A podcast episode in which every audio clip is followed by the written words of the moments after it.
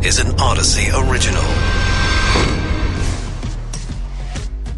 This is KNX In Depth. I'm Mike Simpson. I'm Charles Feldman. TikTok might look like fun for your kids, especially the younger ones, as they watch short, funny videos, but it turns out that entertainment might be doing more harm than good when it comes to their brains. We'll go in depth into how TikTok and other social media could be making it harder for kids to concentrate. Elon Musk has bashed Twitter lately over its content and policies. So, what is he doing now as the company's largest shareholder? We'll try to find out. And Russia is facing its heaviest criticism yet over the war in Ukraine. Images are coming out of Ukraine of bodies of dozens, maybe even hundreds of civilians on the streets, apparently killed by Russian forces. President Biden now calling for a war crimes trial against Vladimir Putin. We'll talk with a man in Ukraine who says he's coordinating a group of cyber warriors to go after Russia. New UN reports um, not hopeful we can slow down global warming uh, together. We go in depth into what we uh, hope, uh, what kind of hope we have left before it uh, maybe is too late. And then valley fever, once thought to be mostly a problem in Central California, in the Central Valley, but uh, it's spreading now across the West, and climate change might be a factor in that. Welcome to the beginning of a new week. Oh, thank you. Yes. Happy to be here. Yeah, we start though with TikTok and kids. Dr. Norman Fried is a clinical psychologist and professor at Columbia University, specializing in family parenting counseling. Uh, doctor, thanks for being with us. So I I, I read uh, uh, the sort of derogatory phrase TikTok brain this morning. Is there such a thing as uh, developing a TikTok brain? First of all, thank you for having me. I, I would not say, I wouldn't be quoted as having said that there's such a thing as a TikTok brain, but there is a possibility that our brain, from the research that's being done these days, that our brains are becoming accustomed to the quick and constant changes that the TikTok environment actually offers. We went from a three minute video now down to 15 or 16 second clips and the kids that are involved in it are actually becoming more, almost more attuned to constant stimulation, quick changes, almost because of neuroplasticity, their brains are actually saying, I need more, I need it faster, I need it now. Like riding a train but getting off at every stop as opposed to staying on for the full ride. So I wouldn't call it a TikTok brain, but it definitely is affecting sustained attention to tasks. Makes sense to you that this would happen or could happen, at least among some kids, because you get that little dopamine hit from the, the small video instead of the longer one now. Right. So let's talk about that. So the dopamine in our brains is a neurotransmitter that is what's really kept us alive sociobiologically for billions of years. It basically puts our brains on alert. It says perhaps there's danger, perhaps there's an enemy. Uh, I've got to stay alert in our current world with TikTok being 15, 20 second hits, we're getting a dopamine hit. It's almost like the kids are in a candy store, or some people call it the dopamine machine, where they all of a sudden are getting this quick rush and they're on hyper alert and they like it. And that's really a problem because that dopamine is not going to run for a whole class period when a child is listening to a teacher speak or when he's sitting down for an hour studying an exam. What's going to happen is he's going to be looking for the quick reward, the, the immediate reinforcement, that, that quick gratification, it's becoming a snack versus a full meal or a dessert versus a main course. And the main course is what our kids need to tolerate to do well academically. Okay, so other than forbidding kids to watch TikTok, and good luck with that. I'm on uh, Instagram, Mom. It's not TikTok. yeah, exactly. Uh, what's the solution? well, we really can't do the forbidding. It's their culture, and we're really just observing it from the outside. And it is there are possible po- uh, positives as well. What we can do, a from parental perspective, is we can do some limiting. We can say you can do, you know, you can have your TikTok for about an hour a day. You can cut up that hour into three different 20 minute segments if you want. You can have that TikTok after you've completed the work that requires protracted sitting and making sure that you get, you know, the hour of work in.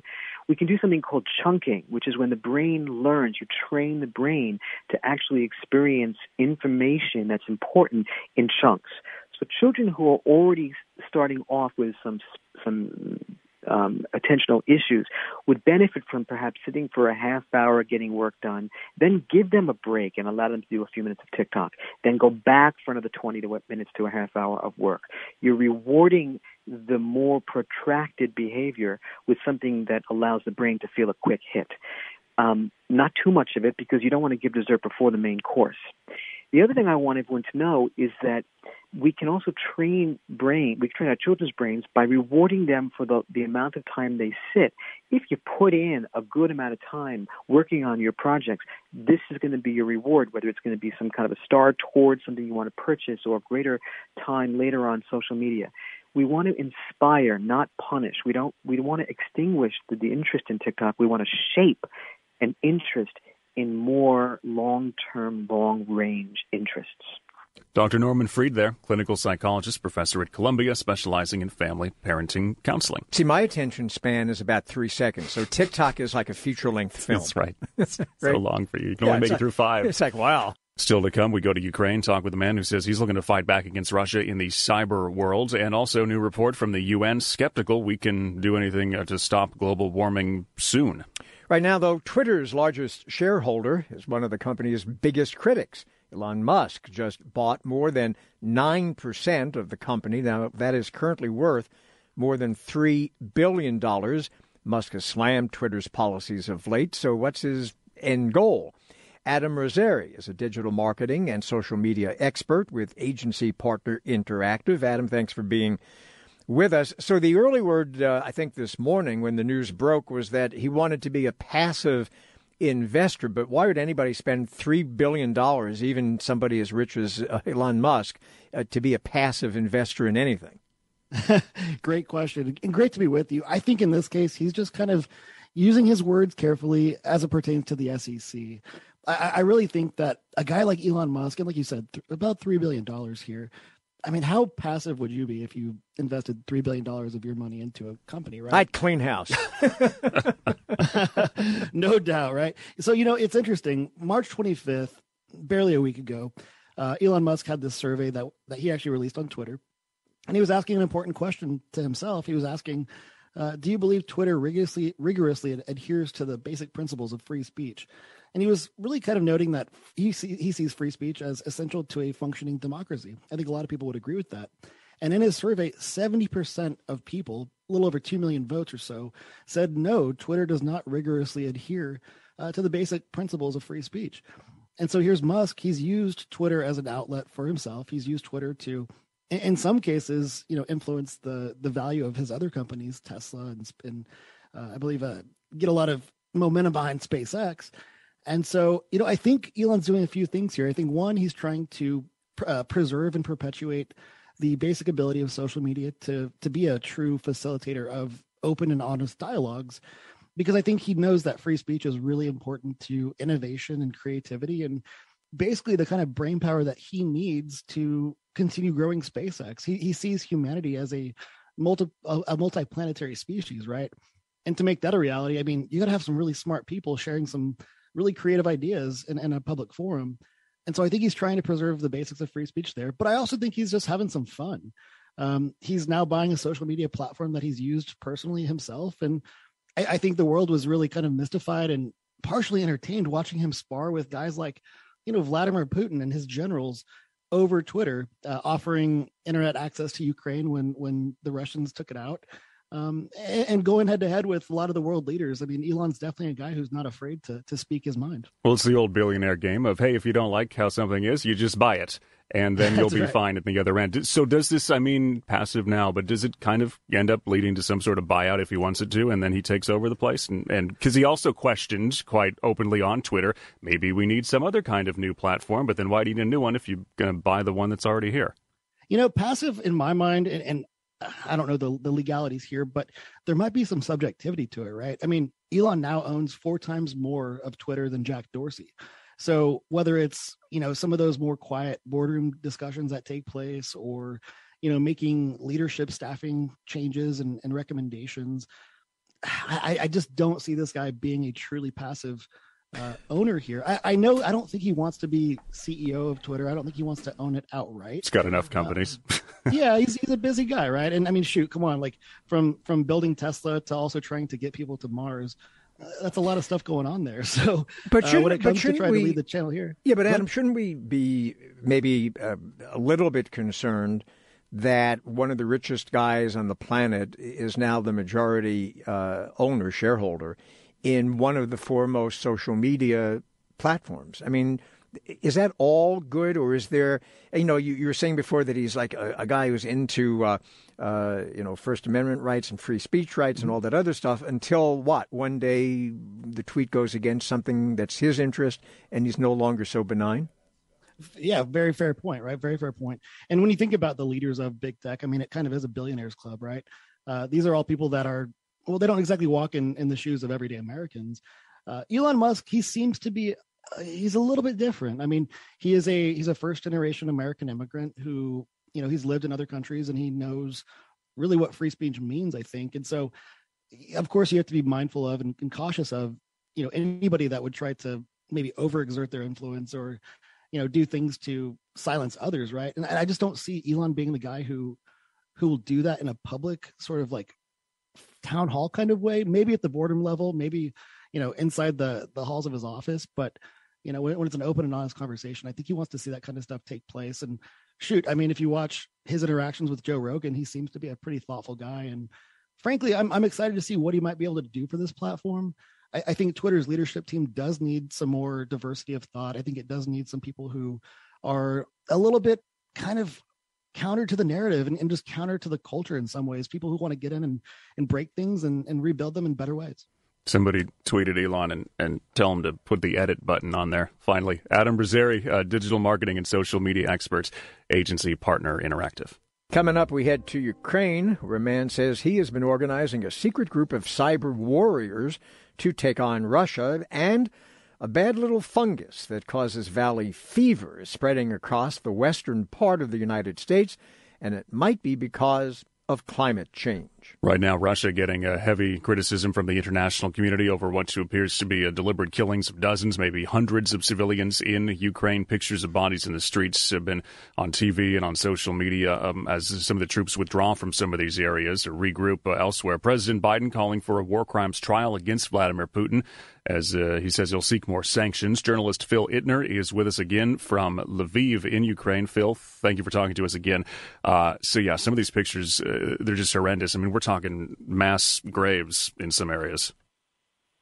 Yeah, um, mass graves, um, people with their hands tied behind their back and shot execution style in the back of the head. Um, they are difficult images to watch, but uh, you know they might they might be necessary to see uh, to understand the brutality of what the Russians are doing on the ground here in Ukraine. And uh, while they deny that uh, they are they are that their forces have been doing that, the, the Russians uh, have a history of uh, conducting warfare in this very manner. So uh, they say that it is the Ukrainians themselves who did it in some sort of false flag effort to conceivably garner international support, which is something they kind of already had in many areas. But um, it, it, it just belies uh, a level of cynicism coming from the Kremlin uh, and the lack of understanding of, of Ukraine and Ukrainians. Um, this country is completely united in defiance against Russia, and um, the concept that they would kill their own and, and try and, and try and pass that off as Russian activity is is, is a, in my opinion, a gross misunderstanding of, of the nature of this country. So, Phil, as we've discussed many times, you have covered that part of the world for a good number of years. We're now in the what fifth week, or going into the sixth week, I suppose, of the invasion yeah. at the end of February. Where do you think this is now headed? Because every other day there seems to be contradictory information. The Russians are regrouping. No, they're not regrouping. They're they're withdrawing. No, they're not withdrawing. They're regrouping. Do you have any any better sense where you are on what it is they are actually doing? Well, I, where I am physically in Lviv, no, but I have a, a, a network of contacts throughout the country, and I, I've been talking to several of them, and I've been covering, in addition to to Ukraine and Russia, I was also for many years a, a, a war correspondent, so I have contacts within the U.S. military as well. Um, the the general consensus is that uh, this is a, a series of, of, regrouping maneuvers and not a retreat. Uh, they may, uh, of course, it does look as though they are they are for now standing down uh, in their efforts to control the capital.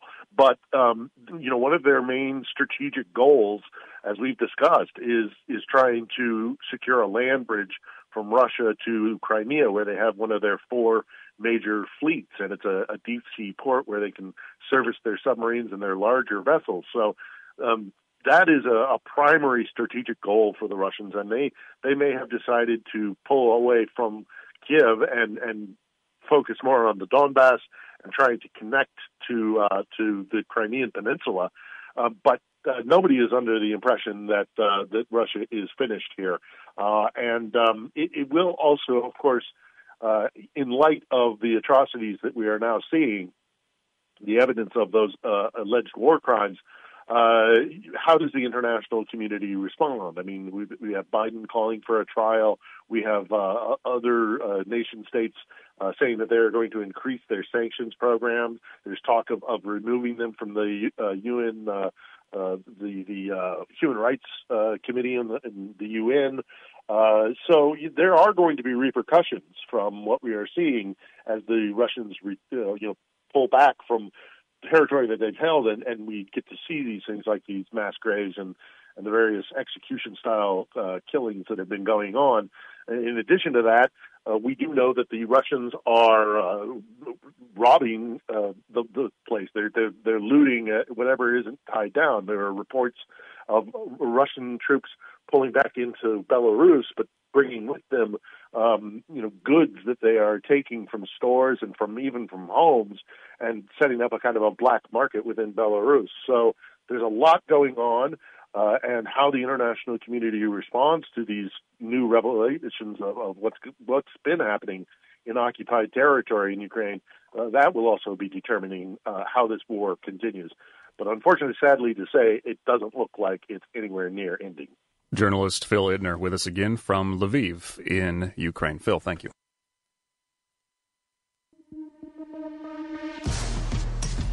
You're listening to KNX In Depth with Mike Simpson. I'm Charles Feldman. War's changed so many lives in Ukraine. Heard a lot of different stories from people uh, leaving the country, staying, volunteering, helping out in different ways. We're hoping to speak with someone in Lviv who's been volunteering, but also organizing kind of this cyber warrior group to target Russia in cyberspace. So hope to circle up with him soon. In the meantime, actually, I was I was listening to something the other day, and they they brought this up, and we've talked about it on the show here before too, because one of the early warnings was, you know, Russia is very good at cyber attacks. So mm-hmm. get ready, everybody, uh, in the West as a response to the sanctions. But also, they were saying, you know, early on in this, now weeks ago, uh, get ready, Ukraine, because the first thing Russia is going to do is uh, an information blackout. They're going to knock everything yeah. out, and then they'll move in with the troops. But that hasn't happened. And one of the reasons someone was saying, it was one of the cable channels, they were saying, well, you know, uh, one reason here is either uh, Russia isn't as good as, as they say they were, but also um, the Ukrainians are incredibly tech savvy. A lot of the work that's done all around the world comes out of Ukraine. So they've got a whole mass of people like this guy that we're hoping to talk to fighting back the whole time. Yeah, and, and you know, there's another theory too uh, about why the Russians didn't have some sort of massive cyber attack uh, attack as some had predicted, and, and that is that uh, they may do something in an incremental basis as, in, as opposed to something just one giant attack. You can have you know something uh, on a Monday, something else maybe a week or two later, and just kind of do it gradually because it's harder to pin blame that way, and it's much harder uh, for the U.S. and Western allies to to track down. And I think we now have. Do we have Taras with us? We do. we do. So uh, Taras, by the way, is uh, uh, a pseudonym, uh, but that's the name he wants to go by. He's one of the people who, as we mentioned, is helping the war effort. He is in Lviv and has been volunteering, but is also, as we mentioned, organizing a cyber warrior group to target Russia in cyberspace, and uh, we're with him now. So thanks for being with us. So give us an idea about what it is that you're actually doing when it comes to cyber warfare.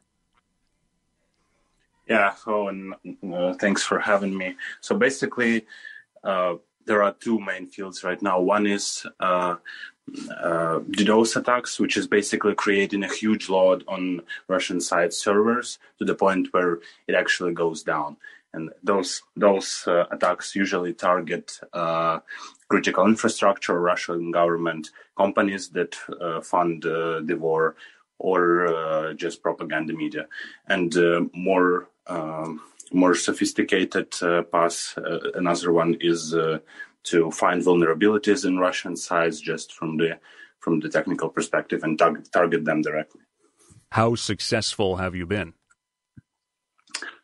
Uh, we uh, we were holding uh, a couple of uh, Russian banks down for for quite a while with uh, funds not being able to, to, to be transferred. we took down a bunch of governmental sites. So I, I, would say we were pretty much uh, successful, but there is no success until the war is uh, ended. So, so we continue. We were talking, uh, Taras, before you uh, joined us, Mike and I, about uh, there had been this speculation as the war was getting underway that the Russians might launch some massive cyber attack on Ukraine to essentially disable the infrastructure before moving in. That didn't happen. Do you have any sense why that might not have happened? Uh, it did ha- it did happen, but the scale was uh, low because uh, we were prepared. Just our uh, internet infrastructure were prepared. A couple of uh, different operators, mobile operators in Ukraine, they, they pretty much united into one uh, one single entity, so that you, you you can basically use services. So whatever whatever uh, provider you, you, can in case of other goes down. So I would say we just handle it uh, well, and uh, the, the, the Russian hacker group is uh, is overestimated in, in what they what they can do right now in this war, and. Uh, right now, everybody takes security measures because we already know how exactly do they attack. Yeah, we were mentioning that earlier too before you came on. You guys, and some people didn't realize this up until now, but you guys are really good at this. Yeah, you, you, you well, you know, we got to do what we got to do. Let, us see if we can find out a little bit about you, though. I, I, presume that you haven't been doing cyber warfare for a living. Uh, maybe you were, I don't know, but I presume that you, you weren't. Before the war, what kind of work did you do, and how did you so easily sort of glide into this? Yeah, before war, uh, I was working as a, a software engineer and uh, also some, somewhat a musician. But uh, as uh, the, the true scale were unfolded uh, on 24th, um, I just I just searched for for ways how can I um, how can I help without you know just grabbing a gun and uh, running in the fight, and so that's uh, that's when I uh, upon uh, the cyber attacks. So I pretty much learned from from the start of the war and uh, through all of this time and try to educate other people who want to uh, engage in, in, in, this. Yeah, how did that all come together? I mean, how did you find each other and, and pick up all these skills over you know five six weeks? Oh, at first I gathered with a bunch uh, of my friends and we just scoped out, uh, you know, the, the, the, field of what can we do, how deep can we go in terms of the technical knowledge that we have and what do we need to learn. And uh, then it is, it is basically like, uh, you know, a chain of people, you know, that, that want to involve and uh, the, the, the, the uh, the critical scene in Ukraine that I see is that uh, there are a lot of independent groups like ours that just got organized and uh, educated a lot of people. And uh, so far, I know you know several groups which count more than three hundred thousand people, um, basically joining from from from various backgrounds uh, without uh, knowledge of, of of cyber war specifically, but they want to learn and want to to um, damage uh, R- Russian systems the most, so that they cannot continue this war. So, how do so, you know? How do you know whom you can trust? Uh, in terms of uh, like in, in these groups yeah i mean how, how do you know that you can trust somebody who I, I, are you only working with people that you know intimately or do sort of strangers want to join your efforts and how do you know um, the, the, the scene is um, just just in my group. Uh, that's people uh, that I know or people uh, I know that know other people. So it's like a, a pretty close uh, circle. But I would say that uh, it's more of an informational kind of thing. So we don't uh, distribute some specific knowledge that cannot be leaked. It's all available. It's just it's just that Russians cannot do something with it uh, easily. So I j- j- just from the purpose of uh, you know keeping the information secure, I don't think that we, we, we need to be afraid of of some some shady person entering our group as long as we keep our identities safe. You know. Yeah. Uh, your goal, obviously, do whatever you can to, to fight back. And you were talking about some of the places you were targeting, but is it also, in a way, when you take down these places or freeze them up for a day or two, an effort to try and get, you know, the Russian people over there to notice and, and feel this also? In some way yes uh, when we started doing this uh, it was an idea of you know taking over the site and uh, just spreading uh, actual truth information about what is happening to overcome the propaganda that people listen to. But right now uh, russian government and russian uh, society took the most steps to you know from the truth to the lies. So um, I, I mean that I hate to say this, but pretty much most of the people don't care if if they see a message that there are actual uh, killings and massacre happening in in Ukraine. Russian people they were just ah another fake, and um, there are uh, right now there are much more complicated uh, paths to, to to their minds. I believe so. It's it's more of a uh, indication of the power that we have and uh, and also just you know uh, doing doing doing the actual damage to the economy to the infrastructure tell us something and that yeah, I, I was going to ask uh, tell us a little bit about you and your family and how the war has impacted your family Yes, I'm, I'm originally from Kharkiv, and my family lived uh, there uh, for all of this time. But uh, uh, after a week under um, excessive shelling of Kharkiv, I managed to convince them to they, they actually should go and it will not end uh, soon. So, uh, so we managed to move them like uh, like my mother, sister, and grandparents to to Lviv, and they live with me, with me right now, and uh, try try to recover from it. Uh, still, still you know they're still super cautious about uh, loud noises and uh, uh, you know stuck in food uh, despite of it uh, being pretty much available here in Lviv. Uh, so yeah, yeah, right now it is.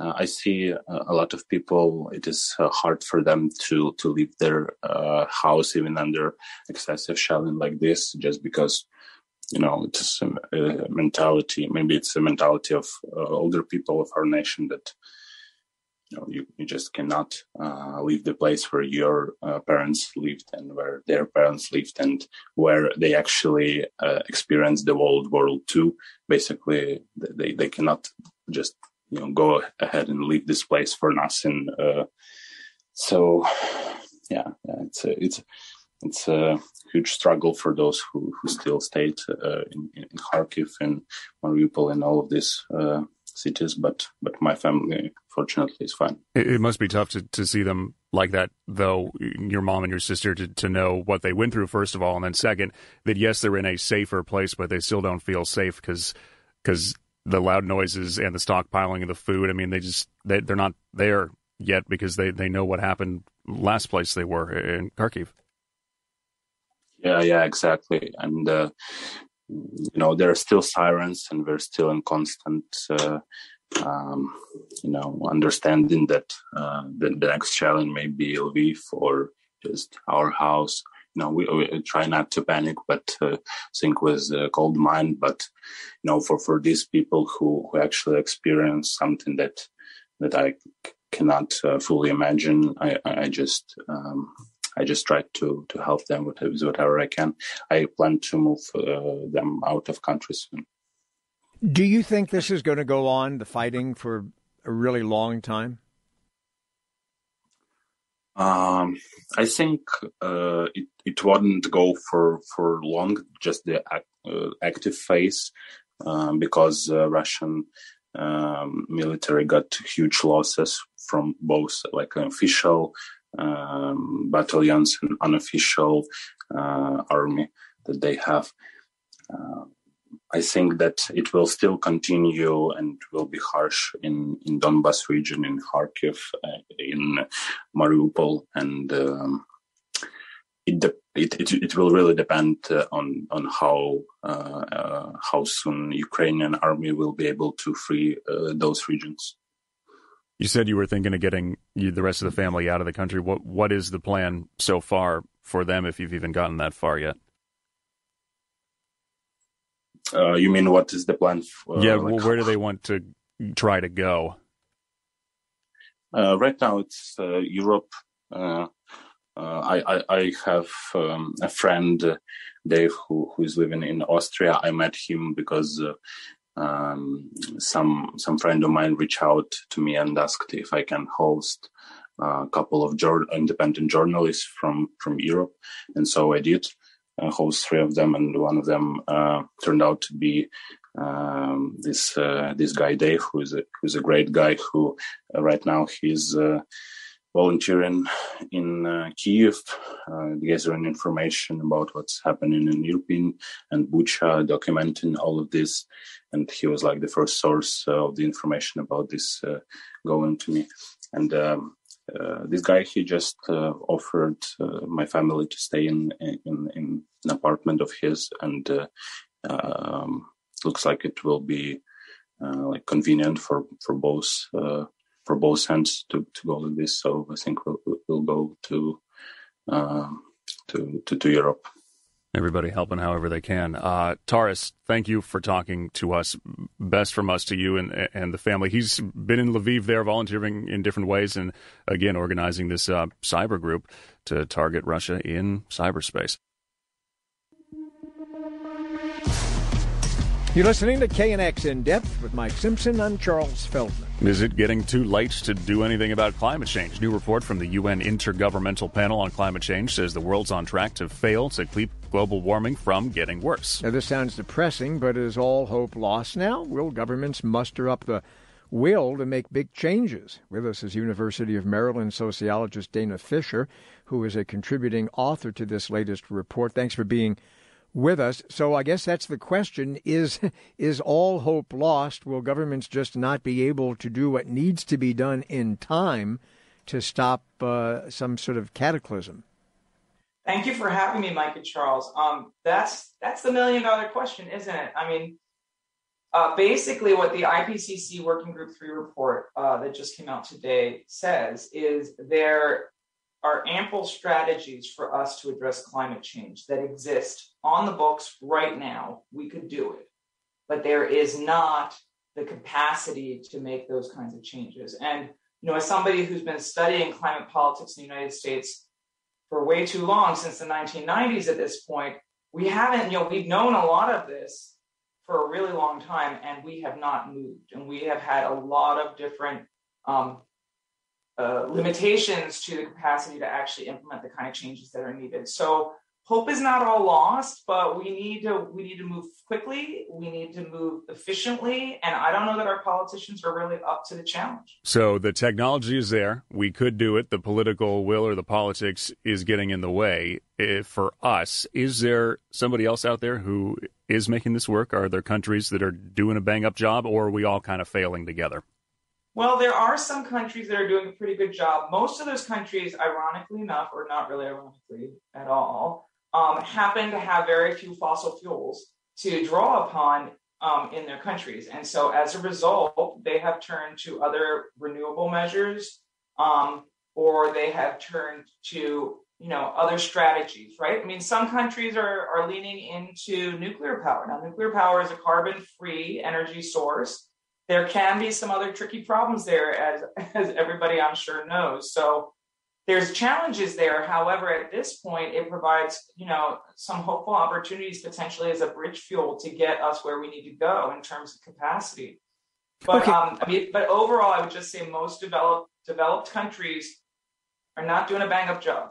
I was going to say, I mean, so where is the even slimmer of hope for the countries, and when I say that really matter, I mean in terms of, of energy uh, output, uh, carbon output, uh, the United States, Western European countries, China. I mean, where's the even slimmer of hope that that is is going to happen? Well, to be honest, I mean, and this is what I actually personally contributed to this report is I was asked to write specifically about civic activism civic participation and the way that movements may, in fact, contribute to changes in climate change. And my my my personal opinion is that the sliver of hope is that civil society is going to step in and finally, you know, show the country, you know, show the leaders how it needs to be done. I, but I also believe, and my research has has provided a lot of evidence that that's not going to happen until things get quite a bit worse. And what does that look like? Quite a bit worse. How bad well, does it get it looks before like, you all know, of us are you going? guys are gonna, yeah. you guys in California are gonna see a lot more fires. There's gonna be a lot more drought. We over here on the East Coast are gonna have a lot more extreme weather in terms of, you know, hurricanes, floods. Um, we recently we just had a tornado warning last week, for example. I mean, tornadoes in Washington D.C. not really common, but we'll be seeing a lot more of that before um, before we get to the point where where civil society will rise up in the way that probably is needed. Because it's just the idea that we could get that kind of attention to an issue that is not really tangible yet. I mean, we can see it, but what we really, I mean, what we really need is our policymakers to step up. Unfortunately, therein lies the rub. So, uh, without that, our best hope is is ourselves, right? We But- can do it. But it, but isn't it sort of obvious to, to some of the countries that we were just sort of ticking off, uh, the United States and China? I mean, don't those places realize because of the weather events and the climate shifts that we've all been witness to that something is is greatly amiss? I mean, how could they miss all that? Oh, well, they don't miss all that, but unfortunately, we we have consolidated power in many countries that are around fossil fuel extraction, fossil fuel consumption, and we see it in the United States, we see it in Canada, we see it in China for sure, and as a result, those concentrated interests hold, you know, have a stranglehold on decision making. I mean, we've seen it around the Build Back Better Act in the United States, right? I mean, it's stuck in the Senate. Why? Because of Joe Manchin. And why is Joe Manchin slow, you know, slow walking the whole process until the midterm elections? Because of his coal interests. It's a perfect example, but that's happening around the world. And the infrastructure and investment that has gone into fossil fuel extraction, which has made it possible to, you know, industrialize. But there is no question, based on the findings from this report, as well as working groups two and one, that the pathway we, we are on will be disastrous for society. University of Maryland sociologist uh, Dana Fisher, contributing author to this latest report. A nasty fungal disease, mostly hitting people in California's Central Valley and Arizona, is now on the move. It's called valley fever. Yeah, you get it from dust. There's been a lot lately. Years of droughts, uh, fungus is spreading. Cases reported in Utah, Oregon, Washington State. Infections in California have been on the rise. Dr. Thomas Yadegar, pulmonologist and medical director, of the intensive care unit at Providence Cedar Sinai in Tarzana. His hospital has treated people with valley fever. Doctor, thanks for uh, coming back to the show. So, yeah, this used to be something you hear about cases uh, kind of off and on, but what, last 10, 20 years, uh, they have been on the rise. We have. Uh, we've certainly seen uh, more and more cases over the past uh, 10 years. Uh, in the past, they used to be linked to earthquakes as well as wildfires, but uh, we're seeing it uh, more and more regularly now. And what are the symptoms? Well, the symptoms are uh, unfortunately very common with other uh, respiratory illnesses. So, cough, fever, shortness of breath, and uh, it's not a typical infection that most people think of. So, it usually uh, takes uh, a week or two for it to be diagnosed. And in terms of severity for people, what do they experience? Well, fortunately for the vast majority of people, they uh, it is a self-limiting and resolving illness, but uh, there's about 10 to 15 percent where they can develop severe pneumonia. And those are uh, obviously the patients that are at most risk. So our elderly, our immunocompromised uh, patients, patients with diabetes, and uh, for them it can become a life-threatening illness. And is this something that the average physician would be alert to, or would it be likely they would miss the diagnosis? Um, typically, it actually needs an infectious disease physician or a pulmonary physician to, uh, to be diagnosed. Um, a lot of the times, uh, the family practitioner or the internist who is uh, has first contact with the patient may uh, miss that diagnosis. Well, especially, I guess, um, the, the further away you get from the Central Valley, which was your traditional area for it, right? You can probably spot it a lot easier up there, and even then it's difficult. But now that it's turning up in more areas, then people are going to be even more confused. Well, unfortunately, and uh, obviously the pandemic of the past two years um, hasn't helped because uh, you know, it has a lot of uh, symptoms that uh, coincide with COVID 19. So, how does a patient know, or, or, a potential patient know that the cough that they've had for the past week or so isn't A, a cold, B, COVID, C, valley fever, or a D, I suppose, a host of other potential ailments? Well, they need to get evaluated, and uh, fortunately, there are some signs on uh, chest X-ray and some laboratory evaluation, which can um, lead us to the right diagnosis. But uh, again, the clinician needs to be aware of uh, the differential diagnosis. Now, tell us again, we mentioned this before, how it comes about. It's a fungal infection, it gets transmitted through dust. Correct. So it's endemic in the southwest and it lives in the soil, and uh, anything that uh, disturbs the soil, so wildfires, earthquakes, and as well as construction sites, uh, make it airborne. And when an individual breathes it, um, it can get into the lungs, and for those that are susceptible, it can cause uh, pneumonia. And the treatment for it, how complicated?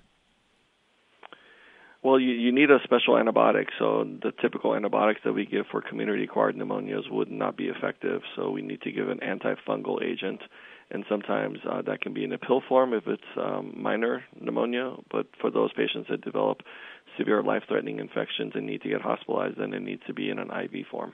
We mentioned it is getting worse. Climate change may play a role. Something about the the heavy rains in, in some winters and then a drought cycle, and then it can spread kind of that way. That's kind of the general idea behind it. Well, you know, unfortunately, with predicted long, longer wildfire seasons and patchy rain showers um, over the next several years, it would be just logical to assume that we will have more of these ecologically based infections. Is there a easy way to prevent oneself from getting it? There really isn't. Um, in even the, the, masks that most people have been wearing um, may not necessarily protect you. And uh, certainly, I think after the, the past two years, uh, there is a lot of uh, mask fatigue. I think the important thing is that if you do have symptoms and they are not resolving after the first five to seven days, then it is important to, you know, seek attention some people used to think it was only like a farm worker thing, but uh, now, like you said, with the different kind of weather patterns, with winds, I mean, it can get you yard work or construction sites or or whatever, basically. So if it's been a long time, you know, and it's not resolving, you got to get looked at. Yes, unfortunately, we're all at risk, and uh, you know, and unless we uh, address the climate crisis and some of the changes that happen with it, we're we're going to be more more susceptible to these types of infections. Are, are there new treatments available that weren't perhaps five, ten years ago? Uh, fortunately, the, the therapies are effective. Um, they just need to be initiated early on, and uh, we do have, um, as I stated earlier, we do have a choice in terms of oral agents as well as intravenous agents for those that have developed a severe illness. Anybody at higher risk for any particular reason other than people who do work out in the dirt all the time?